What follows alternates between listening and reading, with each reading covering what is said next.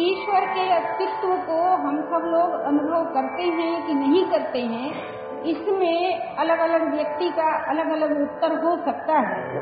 परंतु अपने अस्तित्व को अनुभव करते हैं कि नहीं, इसमें मतभेद नहीं हो सकता। ऐसा कोई भाई नहीं मिलेगा, ऐसी कोई बहन नहीं मिलेगी जो ये कहे कि मैं अपने अस्तित्व को अनुभव नहीं करूँ। ऐसा कोई नहीं मिलेगा। हरेक को इतना तो भाषित होता है कि मैं हूँ। अब सुखी हूँ कि दुखी हूँ, कि धनी हूँ, कि गरीब हूँ, कि कि विद्वान हूँ, कि बेपढ़ा लिखा हूँ, इसमें भेद हो सकता है। लेकिन मैं हूँ, इस अनुभव में भेद नहीं हो सकता। हरेक मनुष्य अपने अस्तित्व को अपने द्वारा अनुभव करता है और मैं हूँ ऐसा कहकर प्रकाशित करता है।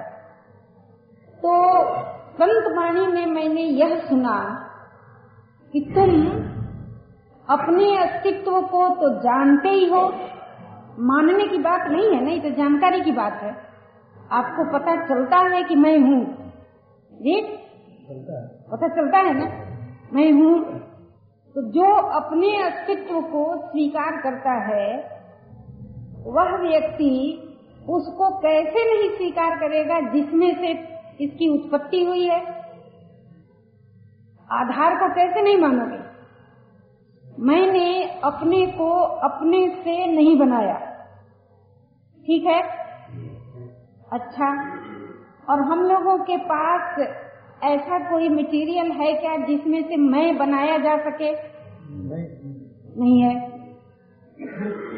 तो जिसमें से यह मैं बना है उसकी सत्ता को मानना अनिवार्य हो जाता है।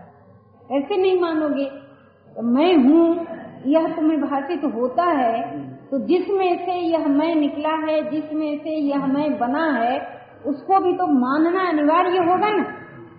तो मैं हूँ, इस बात को हम लोग जानते हैं। और जिसमें से इस मैं की उत्पत्ति हुई है, उसको मानते हैं। मानना पड़ेगा। नहीं जानते हैं, कोई बात नहीं। आज नहीं जानते हैं, कल जान लेंगे। लेकिन मानना तो पड़ेगा ही। जैसे प्रकाश जब फैलता है तो सूर्य के न दिखाई देने पर भी हम लोग इस बात को मान लेते हैं कि सूर्योदय हो गया। ठीक है? ऐसा मानना ही पड़ता है। और जैसे यहाँ अभी कोई खूब सुगंधी फैल जाए तो जिस पुष्प में से सुगंधी फैल रही है, उस पुष्प को न देखने पर भी हम लोग इस बात का अनुमान लगा लेंगे कि यहाँ आसपास में कोई बहुत बढ़िया फूल खिला होगा। तो इसी तरह से मैंपन का जो अस्तित्व अपने लोगों को भाषित होता है, हर भाई को, हर बहन को, हर दशा में तो इस मैंपन की उपस्थिति को देख करके हम सब लोग इस बात को स्वीकार कर लेते हैं कि परमात्मा है। जिसमें से मैं की उत्पत्ति हुई, उसी को परमात्मा कहते हैं। जिसमें से यह अहम रूपी अणु निकला है उसी को परमात्मा कहते हैं, उसी को सत्य कहते हैं, उसी को ब्रह्म कहते हैं, उसी को नित्य तत्व कहते हैं, उसी को परम तत्व कहते हैं।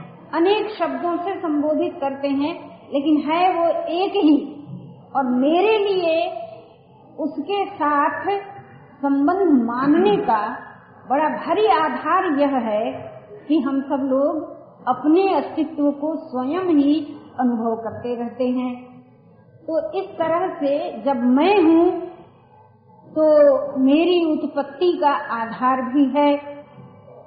जब मैं हूँ तो मेरी प्रतीति का प्रकाशक भी है। इसलिए जब ईश्वर को मानने वाला है तो ईश्वर भी है। इस तरह से और दूसरा कोई भी प्रमाण न खोजा जाए तो मेरा ऐसा विचार है कि मनुष्य के जीवन का जो जो अपना अस्तित्व भाषित होता है, यही सबसे बड़ा प्रमाण है कि परमात्मा है। और दूसरा, कहाँ खोजने जाएँगे? ग्रंथों में तो बहुत मतभेद है। दर्शन में तो अनेक प्रकार के दर्शन है। कोई कुछ कोई कुछ कोई कुछ विभिन्न प्रकार की बातें करते हैं। तो मतभेदों में न जा करके अगर निर्विवाद सत्य को स्वीकार करें जीवन का तो इसको स्वीकार करना पड़ेगा कि जब मेरा अस्तित्व है तो यह अस्तित्व जिसमें से निकला है, वह अस्तित्व भी अवश्य है। तो इस तरह से हम दोनों का अस्तित्व तो प्रमाणित हो गया। मैं हूँ और मेरी उत्पत्ति का आधार और मेरी प्रतीति का प्रकाशक परमात्मा भी है। ठीक है? अब आगे क्या करना है उसके साथ? क्या संबंध है मेरा? क्या व्यवहार होना चाहिए मेरा उसके साथ? क्या लगाव होना चाहिए मेरा उसके साथ? तो अनुभवी भक्त जनों ने ये कहा कि तुम्हारा नित्य संबंधी वह है। अर्थात उसके साथ तुम्हारा ऐसा संबंध है जो कभी मिटेगा नहीं, घटेगा नहीं, टूटेगा नहीं। तो क्या करें? तो ऐसा करो कि संसार में रहते हुए और संसार का काम करते हुए यदि तुम उस आनंद स्वरूप से अभिन्न होकर, आनंदमय अस्तित्व को पसंद करते हो तो उसे अपना मानना आरंभ करो। अपना क्यों माने? तो अपना इसलिए मानो कि अपना माने बिना प्रेम का भाव उदित होता नहीं है। और प्रेम भाव के बिना उस अनंत स्वरूप परमात्मा से अभिन्नता नहीं होती है। अपनापन जो है, वह प्रेम का आधार है। और प्रेम का प्राकट्य जो है, वह परमात्मा से मिलने का साधन है। इसको आपने पहले भी कभी सुना था कि आगे ही सुन रहे हैं? बोलिए। परमात्मा को पाने का आधार प्रेम है, ये नई बात है कि पुरानी बात है? पुरानी बात है ना? इसीलिए मैं कह रही हूँ चिर पुरातन, सनातन सत्य है, परमात्मा को पाने का, उनसे अभिन्न होने का, पाने का कहना भी नहीं बनता। जो प्राप्त है, उसको प्राप्त क्या करना है? उसकी प्राप्ति का अनुभव चाहिए अपने को, उससे अभिन्नता चाहिए। तो इसके लिए आधार है प्रेम, परमात्मा को पाने का। और उस प्रेम का आधार है अपनेपन का नाता। जिसको आप अपना मान लेते हैं, वो अपने को प्रिय लगने लगता है कि नहीं? ये चाहे कोई भी हो, कोई व्यक्ति हो, कोई वस्तु हो, कोई स्थान हो, कुछ भी हो, जिसको आप अपना मान लेते हैं, वह अपने को प्रिय लगने लगता है अच्छा लगने लगता है। तो दार्शनिकता की बात तो उतनी नहीं है इसमें, लेकिन मनोवैज्ञानिक स्तर की चर्चा ये है कि क्योंकि मनुष्य स्वयं अपने को बहुत पसंद करता है, अपने को बहुत प्यार करता है, इसलिए उस अपनेपन के साथ जिसका नाता जुट गया वही प्रिय लगने लगा। वस्तु हो तो क्या? और व्यक्ति हो तो क्या? तो भक्तजन कहते हैं कि घटघट बासी नित्य विद्यमान परमात्मा की विद्यमानता का आनंदमय अनुभव तुम्हें लेना है तो उसे अपना मानना आरंभ करो। अपना मानने से क्या होगा कि वो अच्छा लगने लगेगा, प्रिय लगने लगेगा। और उसके प्रति प्रियता जो है, वही उससे अभिन्न होने की साधना। ये खास बात है। नाम लेते हो कि नहीं, मंत्र जपते हो कि नहीं, मंदिर जाते हो कि नहीं, नित्य नियम पालते हो कि नहीं, यह तो तुम्हारी अपनी रुचि, योग्यता, सामर्थ्य पर निर्भर करती है कि क्या करोगे, क्या नहीं करोगे।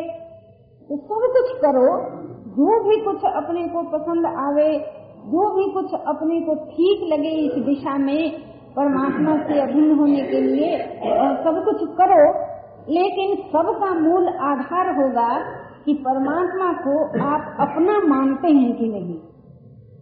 तो मैं तो पहली बार जब मैं इस प्रकार की चर्चा सुनने लगी, उस समय तो मेरे ध्यान में नहीं आया। बहुत समय लगाना पड़ा, शक्ति लगानी पड़ी इस बात को ग्रहण करने के लिए। लेकिन अब मैं सोचती हूँ तो मुझे ऐसा लगता है कि सचमुच इस संसार में मनुष्य की सजातीयता और किसी से है ही नहीं कोई नहीं सकती। तो अपना है अगर कोई तो वही परमात्मा है जिसको कि अभी तक हमने देखा नहीं है, जाना नहीं है। लेकिन वह विद्यमान है और उसकी विद्यमानता का ही यह प्रभाव है कि बिना देखे, बिना जाने भी हम लोगों से उसकी चर्चा किए बिना रहा नहीं जाता। बातचीत होती ही रहती है, नाम लेते ही रहते हैं, विभिन्न प्रकार के विचार उसके संबंध में प्रकट करते ही रहते हैं। ऐसा जैसे कि वह एक अविभाज्य तत्व है हमारे जीवन का। तो उस परमात्मा के साथ अपने लोगों को क्या करना है। मैंने अनुभवी संत के मुख से यह सुना कि मनुष्य जो आया है, वह सेवा के द्वारा संसार के लिए उपयोगी होने आया है और प्रेम के द्वारा प्रभु के लिए उपयोगी होने आया है। बहुत बढ़िया बात है और बड़ी ऊँची बात है कि भगवान के लिए भी यह मानव जीवन उपयोगी होता है। तो हमने तो यही समझा था कि हम तो जन्म मरण के बंधन में फंसे हैं तो अपने उद्धार के लिए भगवान को मानेंगे। और बहुत प्रकार के दुख में फंसे हैं तो दुख से छुटकारा पाने के लिए भगवान को मानेंगे। तो स्वामी जी महाराज ने मुझे यह दृष्टिकोण दिया कि भाई, दुख से छूटने के तो और भी उपाय हैं। और जीवन मुक्ति के तो और भी उपाय हैं। लेकिन अनंत प्रेम रस के माधुर्य से जीवन को भरपूर करने के और उपाय नहीं है। एक ही रास्ता है वो क्या है कि परमात्मा के साथ नित्य संबंध को स्वीकार करो और अपनेपन के नाते से जब तुम्हारे जीवन में उसके प्रति प्रियता पैदा होगी तो तुम्हारे भीतर जो प्रियता पैदा होगी उसी प्रियता से तुम्हारी वे आँखें खुल जाएँगी जिनसे कि जित देखूँ तित तू ही तू। आज कैसा लगता है? आज हमारी दशा बड़ी विचित्र है। अपना अपना हाल देखते जाओ। जीवन का अध्ययन है यह। है यह ग्रंथ का अध्ययन नहीं है, यह जीवन का अध्ययन है। तो अपने जीवन को देखो। आज हमारी दशा क्या है? तो आज हमारी दशा ये है कि भगवान की चर्चा करते हुए भी जब आँखें खोलकर हम लोग देखते हैं तो संसार दिखाई देता है। ठीक है ना? जी? आँखें खोलकर देखते हो तो क्या दिखता है? संसार दिखाई देता है। और बंद कर लो तो अंधकार हो जाता है। हुँ? तो आँखें खोलकर देखो तो संसार दिखाई दे, और बंद कर लो तो अंधकार दिखाई दे। अंधकार के सिवा और कुछ नहीं। तो कहाँ है परमात्मा? ऐसा सोचो। तो आँखें खोलो तो संसार दिखे, और बंद करो तो अंधकार हो जाए, और नाम लेते रहो भगवान का। तो मालूम होता है कि भगवान से हमारे जीवन का कोई कनेक्शन ही नहीं है। पता नहीं कहाँ है, कैसा है। हम तो जब आँखें खोलते हैं तो विविध रूप दृश्य दिखाई देते हैं। धरती आसमान है, वृक्ष है, पशु पक्षी है, मनुष्य है, और अनेक प्रकार के सुखद दुखद परिस्थितियाँ ये सब दिखती हैं। लेकिन जो भक्तजन होते हैं, उनको क्या दिखाई देता है? वे आँखें खोलते हैं तो कहते हैं, जित देखू, तित तू ही तू।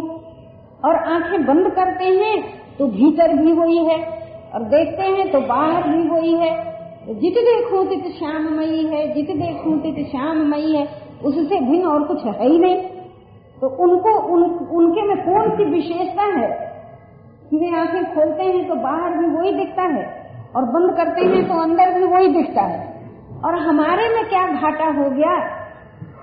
कि हम नाम लेते हैं भगवान का और आँख खोलते हैं तो संसार देखते हैं। और बंद करते हैं तो गुप्त अंधकार कहीं कुछ है ही नहीं। कुछ तो फ़र्क है दोनों में। जी फ़र्क है। तो तो आप इस अंतर को मिटाना चाहेंगे कि नहीं? पसंद तो हम लोगों को भी यही आता है। जित देखू तित श्यामयी है। वो भक्त का नाम मुझे याद नहीं है कि ये किसका पद है। लेकिन बड़ा अच्छा लगा था जब मैंने पढ़ा था। बड़ा सुंदर वर्णन है। तो उसमें पद मुझे उस ढंग से याद नहीं है, अर्थ याद है। पहली लाइन याद है, जित देखूँ तित श्याममयी है। और अंतिम पंक्ति याद है नैन पुतरिया पलट गई है। ये आखिरी हिस्सा है। और बीच में जो था, वो ये था कि आकाश में नीले बादल उमड़ रहे हैं तो उसमें घनश्याम का दर्शन हो रहा है। हित देखूँ तित श्याममयी है। और धरती पर जमुना जी का नीला नीला जल बह रहा है तो उसमें भी घनश्याम का दर्शन हो रहा है। जित देखूँ तित श्याममयी है। और हवा में वृक्ष के पत्ते डोल रहे हैं तो उसमें भी श्याम का दर्शन हो रहा है। और वृक्षों पर बैठ करके पक्षी बोल रहे हैं तो उनमें भी श्याम का दर्शन हो रहा है। ऐसा कहते कहते उस भक्त ने कहा कि क्या हो गया? तो अंत में कहता है, नैन पुतरिया पलट गई है। पुतरिया पलट गई है। इसलिए जित देखो कि श्याममयी है। तो हमारी ये हमारी ये दृष्टि जो है, हमारा यह नेत्र जो है, हमारी जो ये पुतली है देखने की, ये कैसे बदलेगी? तो भक्त जन कहते हैं कि भैया, जब तुम्हारे हृदय में परमात्मा के प्रति प्रेम होगा तो प्रेम भरी दृष्टि से जब तुम देखोगे तो सिवाय प्रेमास्पद के और कुछ भी दिखाई नहीं देगा। आज मेरी दृष्टि में क्या है, ऐसा सोचो। आज मेरी दृष्टि में क्या है तो तो मनोविज्ञान और मानव दर्शन इन दोनों के आधार पर यह बात प्रमाणित हो गई कि आज मेरी दृष्टि में संसार को देखने का राग है, इसलिए राग संसार दिखाई देता है। मनोविज्ञान के पाठ में हम खूब पढ़ाया करते थे, बहुत पढ़ते थे, बड़ा विवेचन होता था इस विषय पर। We don't see things as they are we see things as we are. संसार का जो दृश्य है उसको हम लोग वैसा नहीं देखते हैं कि जैसे वे हैं। वे कैसे हैं ये तो किसी को पता ही नहीं है। संसार को हम लोग कैसा देखते हैं? जैसे हम तो हमारे में क्या है? तो हमारे में संसार को देखने की वासना है तो, तो मेरी वासना के प्रतिरूप संसार हमको दिखाई दे रहा है। तो जो सुख का लोभी है वो कहता है कि संसार बड़ा सुहावना है। और कबीर, संत जी से सलाह पूछो कि संत जी बताइए तो संसार कैसा है? तो कहते हैं, हाड़ जले जैसे लकड़ी, केस जले जैसे घास, सब जब जलता देख कर कबीरा भया उदास। तो उसको तो कुछ सुहाना लुभाना दिखता ही नहीं है। उसको तो सब काल की अग्नि में जलता हुआ दिखाई देता है। और भक्त से पूछो कि, भक्त महाराज, बताइए तो आप क्या देख रहे हैं? वो तो कहेंगे, जित देखूँ, तित श्याममयी है। ना उनको दुख दिखाई दे, ना उनको सुख दिखाई दे, ना उनको विविध रूप दिखाई दे। उनको तो एक ही रूप दिखाई दे रहा है और सब जगह उसी का दर्शन हो रहा है। आप क्या देख रहे हैं? तो प्यारे और प्यारे की लीला देख रहा हूँ। तो क्या हो गया कि सचमुच दृश्य कैसे हैं, ये किसी को पता नहीं है। वैज्ञानिक स्तर पर विश्लेषण करो तो भी व्यक्ति वही देखता है जैसे, जैसा उसका परसेप्चुअल फ़ील्ड है। तो भी व्यक्ति को वही दिखाई देता है जैसी उसकी देखने की पृष्ठभूमि है। और विवेकी जन से पूछो तो सब में निरंतर परिवर्तन दिखाई दे रहा है। काल की अग्नि में सब जलता हुआ दिख रहा है। और प्रेमी जनों से पूछो तो सर्वत्र उसका अपना प्रेमास्पद ही दिख रहा है। दूसरा कोई है ही नहीं है। तो इसलिए मैं यह निवेदन करती हूँ कि हम सब लोगों को मनुष्य होने के नाते केवल वैज्ञानिक पृष्ठभूमि को लेकर संसार को कभी नहीं देखना चाहिए। यह तो सृष्टि का एक एक पहलू है, एक अंश है। यह पूरा विवरण नहीं बता सकता।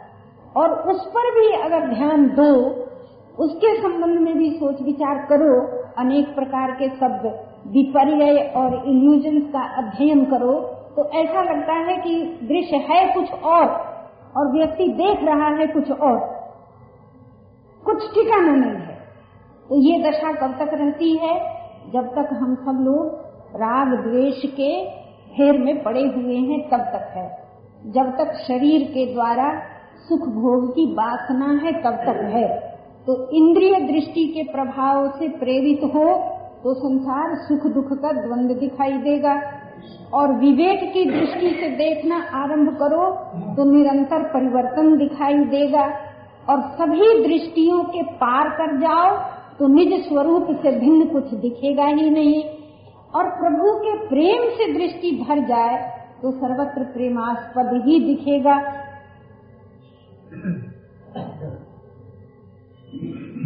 तो तो सृष्टि की विविधता है कि हमारे देखने के यंत्र की विविधता है। देखने के यंत्र में फ़र्क है ना? और नहीं तो क्या जाने सृष्टि कैसी है? आपने विवेकी जन के मुख से ये भी सुना होगा कि कि सृष्टि त्रिकाल में न कभी हुई, न है न होगी।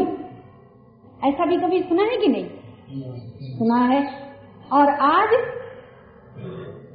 आज हम लोगों को कैसा लग रहा है? सृष्टि है ऐसा लग रहा है कि नहीं है ऐसा लग रहा है? है। तो आज हमें यह दिख रहा है कि दृश्य है और सुख भोग से प्रेरित हो जाओ तो कैसा लगेगा? तो लगेगा कि बड़ा आकर्षक है। क्या बताएँ? बड़ा बढ़िया है। एक साहित्यकार का वचन में महाराज को सुना दिया करती थी। माया के इस मोहक बन की क्या कहूँ कहानी परदेशी? एक एक साहित्यकार ने इस प्रकार के संसार के बारे में सोचा था। तो बड़ा सुंदर सुंदर वर्णन कर दिया उसने। हमने महाराज जी को सुनाया तो महाराज जी कहने लगे कि अरे देवकी जी, ये सुख भोगी की दृष्टि है। सुख भोग से जो प्रेरित है, उस लालच में जो फंसा हुआ है, उसी को ऐसा दिखाई देता है। बड़ा मोहक है, बड़ा आकर्षक है, और नहीं तो तुम सच जानो। महाराज जी ने मेरी समस्या को हल करने के लिए शांत रहिए सुनाई देगा। ये सलाह दी कि तुम सच जानो कि इस सृष्टि में, इस जड़ जगत में सामर्थ्य नहीं है कि यह चेतन मनुष्य को अपनी ओर आकर्षित कर सके। यह तो मेरी बेइज्जती है। मैं जब अपना मूल्य घटा लेती हूँ, अपने चेतन स्तर से नीचे उतर जाती हूँ उस परम प्रेमास्पद के प्रेम पात्र हैं हम लोग। उस परम प्रेमास्पद प्रेम स्वरूप परमात्मा को प्रेम का दान करने वाले हैं हम लोग। अपनी इस महिमा को भूल जाते हो तो संसार आकर्षक लगता है। नहीं तो संसार में है क्या? जो अमर जीवन का अधिकारी है, जो अमृत पुत्र है जो अनंत आनंद का अधिकारी है, जो परमात्मा को प्रेम रस प्रदान करने वाला है, वो संसार के प्रति आकर्षित हो जाए तो उसकी इज़्ज़त बढ़ गई कि घट गई? सोचो। और आज तकलीफ़ क्या है अपने भीतर देख लेना? जब से ये बात महाराज जी ने मुझे बताई देवकी जी ये तो तुमने अपना मूल्य घटा लिया। इसलिए ये मोहक बन बड़ा आकर्षक लग रहा है। यह तो मनुष्य जब जब अपने स्टैंडर्ड से नीचे उतर जाता है, तब उसको ऐसा लगने लगता है। उसके बाद जब मैंने अपने को संभालना आरंभ किया और उतनी ही वस्तुओं से संबंध रखो जितनी कम से कम शरीर के लिए, उसके भरण पोषण के लिए, इसकी सेवा के लिए ज़रूरी हो और विधान से, सहज से प्राप्त हो। ऐसा सोच करके जब मैं अपने को संभालने लगी तो उसके बाद से सखी सहेलियों के साथ जाते, आते, घूमते, फिरते, काम करते, समाज में रहकर ही साधना का निर्माण किया मैंने। सामाजिक काम करते हुए ही साधना का निर्माण करना था मुझे, क्योंकि महाराज जी ने यही दृष्टिकोण दिया था। और जब जब मैं सोचती कि समाज का काम करना छोड़ दूँ और महाराज जी के पास ही बैठ करके जल्दी जल्दी सब सीख लूँ तो महाराज कहते कि वो पक्का नहीं होगा। तुम मेरे पास बैठो, जीवन का सत्य सुन लो, समझ लो और उसके बाद जा करके समाज में जैसे काम करती थी, वैसे काम करो। और उसमें अगर तुम्हारी दृष्टि बदल गई तो वो पक्की होगी। तो प्रयोग करना था मुझे। तो मुझे अच्छी तरह से याद है कि काम करते हुए, जहाँ भी कहीं, दुकान में, बाज़ार में एग्जीबिशन में, अथवा किसी भी जगह में, जहाँ भी कहीं मेरी दृष्टि किसी वस्तु पर जाकर के टिक जाती और ऐसा लगता कि ये बहुत सुंदर है। तो अच्छा लगता है देखने में। ऐसा करके जब दृष्टि टिक जाती तो थोड़ी देर में एकदम से याद आ जाए बात कि अच्छा। तो इतनी लज्जा लगती अपने भीतर भीतर कहानी सुनने की बात तो थी नहीं कि किसी को कहा जाए कि बताया जाए कि, कि घोषित किया जाए सो नहीं। लेकिन भीतर ही भीतर में एकदम सकुचा के रह जाती कि अच्छा अभी भी तुमको वस्तु में सुंदरता दिखाई देती है। अभी भी तुम्हारी दृष्टि किसी वस्तु पर टिकती है। रुक जाते हो। तो बड़ी सावधानी आ गई मुझमें और ये रहस्य बिल्कुल स्पष्ट हो गया कि मनुष्य यदि अपना सही मूल्यांकन करके संसार में रहे और ज्ञान के प्रकाश में अविनाशी जीवन से अभिन्न होना अपने, अपना लक्ष्य बनावे या इस दीनहीन तुच्छ जीवन में, हृदय में ईश्वरीय प्रेम भर के, उस प्रेम स्वरूप परमात्मा को रस प्रदान करना, इतनी बड़ी जो उसकी महिमा है, उस महिमा को वो अब याद रखे तो सचमुच संसार की कोई वस्तु मनुष्य को तो आकर्षित नहीं कर सकती। खिंच जाते हैं अगर हम तो इसका मतलब है कि ज्ञान और प्रेम की दृष्टि से मैंने अपने को हटा लिया। भोग की दृष्टि प्रधान हो गई तो किसी व्यक्ति पर या किसी वस्तु पर आँख जाकर के टिक जाएगी।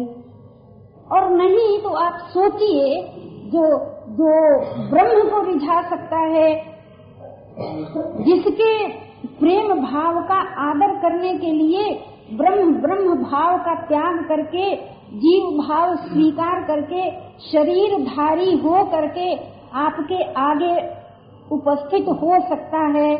दो हाथ, दो पाँव बना करके आपके साथ खेलने को मचल सकता है।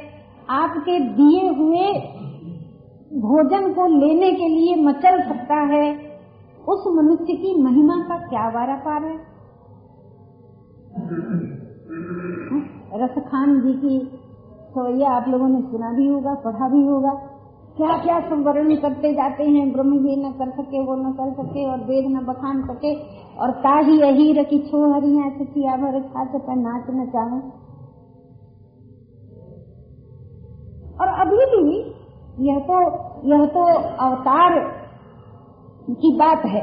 अभी भी ऐसा है कि मनुष्य जब संसार की ओर से मुख मोड़ करके परमात्मा को पसंद करने लग जाता है तो उसकी उसकी भावना का आदर करने के लिए वह परमात्मा कितना आनंदित होता है और कैसी कैसी लीलाएँ रचता है।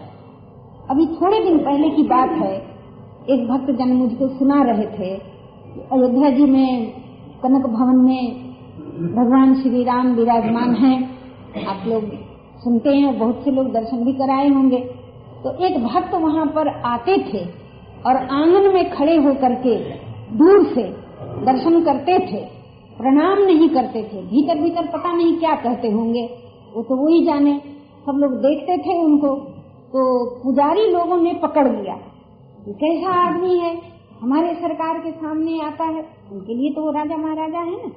तो पुजारी लोगों ने उनको पकड़ लिया, घेर लिया कैसा आदमी है, हमारे सरकार के सामने आता है, कनक बिहारी के सामने आता है राघवेंद्र सरकार के दरबार में आता है और प्रणाम नहीं करता है। पकड़ लिया उन लोगों ने। क्या करते हो जी? प्रणाम क्यों नहीं करते हो?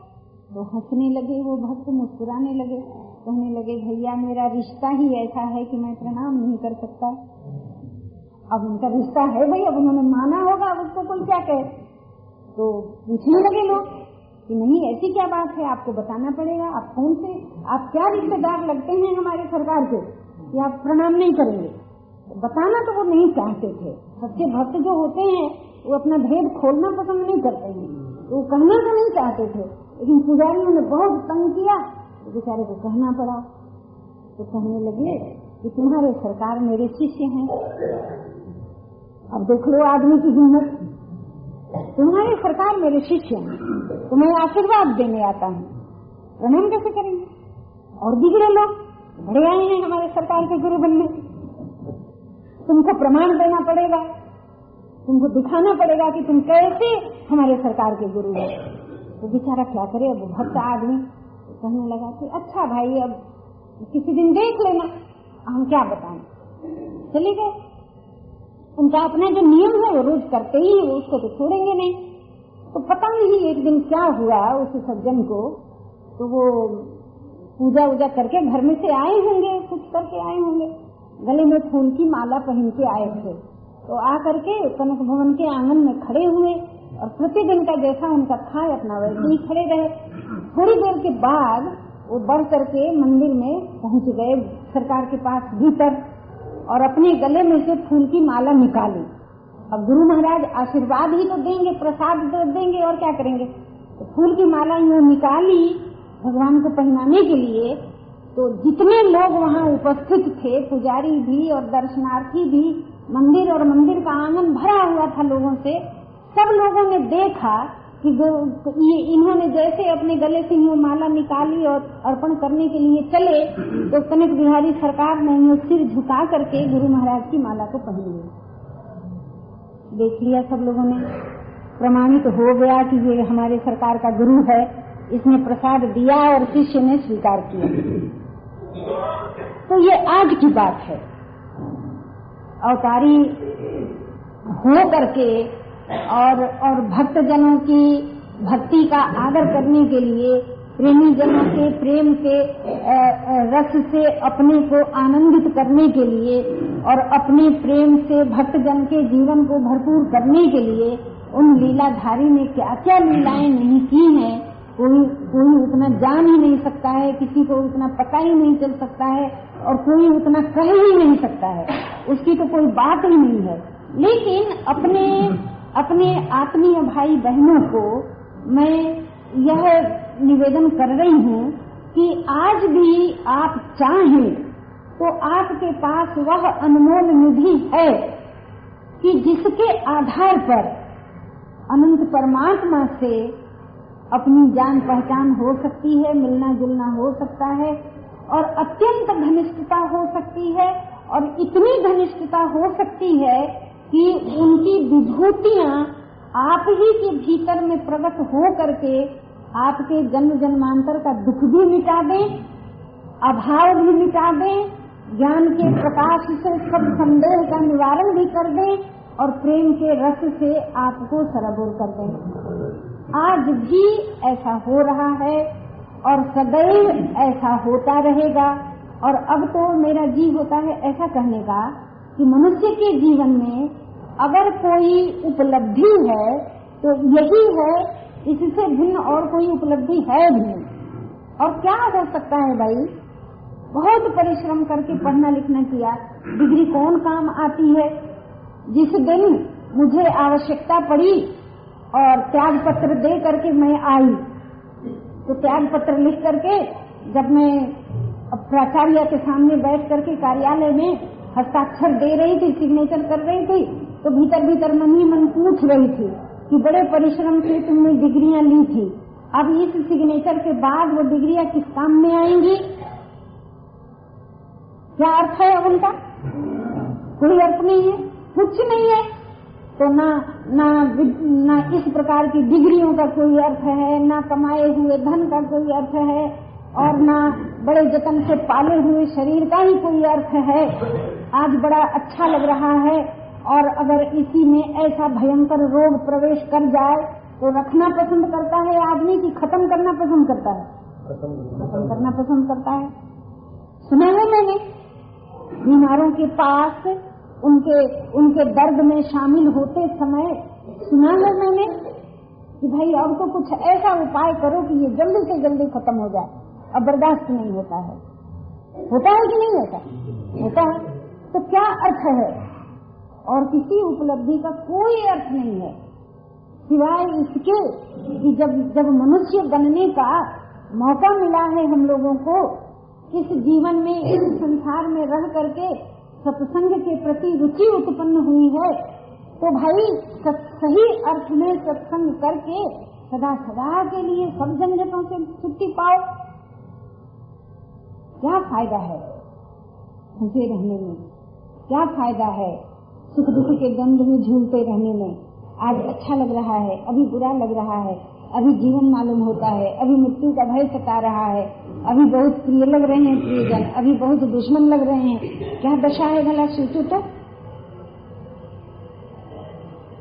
तो आप बड़े भाग्यशील हैं। आपको प्रभु ने सत्संग का अवसर दिया है। आपके भीतर सत्संग के प्रति रुचि उत्पन्न हुई है। यह भी उनकी विशेष कृपा ही है। तो इस अवसर से हम सब लोग लाभ उठाएँ और इस सत्य को स्वीकार करें। अपने द्वारा स्वीकार करें, अपने लिए स्वीकार करें कि कि जिस ईश्वर की हम चर्चा करते हैं और जिसकी जिसकी महिमा गाते हैं, वह ईश्वर नित्य निरंतर हम सब भाई बहनों के साथ इसी वर्तमान में विद्यमान है। जिस समय बैठकर हम लोग बातें कर रहे हैं और और और ईश्वर की चर्चा कर रहे हैं। तो आप सोच करके देखिए कि जिससे जिससे मिलने की चर्चा हो रही है, वह ईश्वर इसी समय हम सभी भाई बहनों में विद्यमान है कि नहीं है? है ना? तो वह तो विद्यमान है। कहीं दूर से खोज ढूंढ करके लाना नहीं है। विद्यमान होते हुए भी उसकी जो विभूतियाँ हैं, उसका जो स्वरूप है, उसका जो अस्तित्व है, जिसमें अनंत आनंद है, जिसमें अनंत माधुर्य है, उस उस आनंद, उस माधुर्य का अपने लोगों को कुछ पता ही नहीं चल रहा है। पता चल रहा है किस बात का तो पता चल रहा है इस बात का कि मुझे अमुक अमुक प्रकार का सुख है और मुझे अमुक अमुक प्रकार का दुख है। पता चल रहा है सुख का दुख का। और विद्यमान कौन है? जहाँ सुख दुख का लेश ही नहीं है। विद्यमान कौन है? जो सहज आनंद स्वरूप है। आप सब लोग मानस के प्रेमी हैं तो जगह जगह पर मैं पढ़ती हूँ। वहाँ सीता अन्वेषण का कार्य चल रहा है, और ये हो रहा है, वो हो रहा है, वो रहा है। उसी बीच में गोस्वामी जी, तुलसीदास जी ने क्या क्या लिखा? जगह जगह पर लिखते हैं। बैठे परम प्रसन्न कृपाला। आश्चर्य होता है मुझे। आदमी की हिम्मत है। उस परिस्थिति में बैठे परम प्रसन्न कृपाला। प्रसन्न, आनंद स्वरूप ही है। उनका आनंद हम लोगों की तरह किसी परिस्थिति पर निर्भर नहीं है। राज्याभिषेक की सूचना दी गई थी और अभी सवेरा हो ही रहा है, तैयारी हो रही है, तभी वनवास की सूचना आ गई। तो तो क्या लिखा गया है? कि राज्याभिषेक हर्ष विषाद न कचू आवा राज्याभिषेक का समाचार पा करके कोई हर्ष नहीं और वनवास का समाचार पा करके कोई उदासी नहीं हर्ष विषाद न कचू आवा न हर्ष ही हुआ न विषाद ही हुआ वहाँ पंचवटी में नहीं पंचवटी में नहीं क्या है वो प्रवर्षण पर्वत है जहाँ हाँ तो वो बैठे परम प्रसन्न कृपाला। परम प्रसन्न। तो आनंद स्वरूप ही है उनका, रस स्वरूप ही है उनका, और वे हमारे भीतर इसी क्षण में विद्यमान है। और उस रस स्वरूप के विद्यमान होते हुए भी हमारे मस्तिष्क में टेंशन क्यों है? आँखों में असंतोष की ज्वाला क्यों है? चेहरे पर उदासी क्यों है? क्या बात हो गई भाई?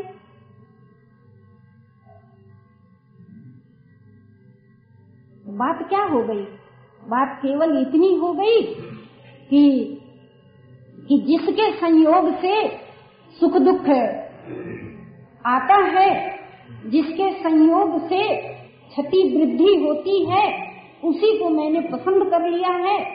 और जो आनंद स्वरूप है, जो प्रेम स्वरूप है, उसको तो मैंने प्रतीक बना करके मंदिर में बैठा दिया है। इसका मतलब ये मत समझना कि मंदिर में बैठाना, बैठाने का मैं विरोध कर रही हूँ। विरोध नहीं कर रही हूँ।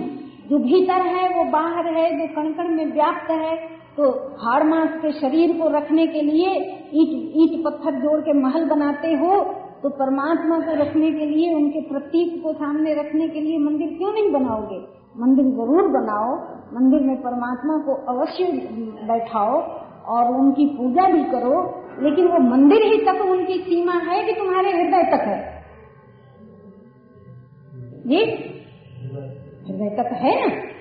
तो तो उनके प्रेम की जो अभिव्यक्ति है, वह मनुष्य के हृदय में होती है।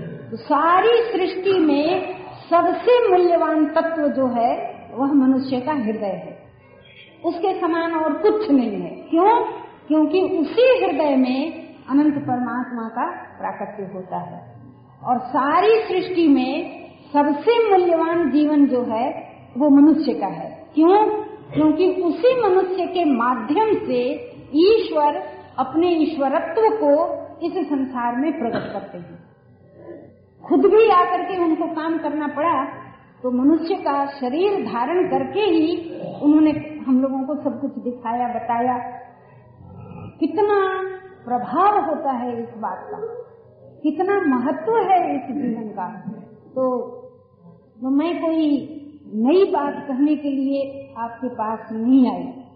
मैंने अपने अनुभवी महाराज जी से ये सुना था कि नई बात दुनिया में क्या हो सकती है। जो सत्य है वह चिर पुरातन है वह सनातन है। तो तो वह तो सत्य है तो सत्य ही है। उसमें नई बात कुछ नहीं हो सकती है। तो ये सब बातें आपकी पहले से सुनी हुई है, जानी हुई है, और आप इस विषय में सोचते, विचारते भी रहते हैं। तो कोई नई बात मैं नहीं कह रही हूँ। लेकिन केवल इतना निवेदन कर रही हूँ कि अब तक हम जो कुछ परमात्मा के संबंध में सोचते आए, पढ़ते आए, कहते आए, सुनते आए, उन सारी बातों का स्पष्टीकरण, प्रत्यक्षीकरण, प्रत्यक्ष अनुभव हमारे अपने जीवन में अपने द्वारा हो सकता है, इस सत्य को आज स्वीकार करो।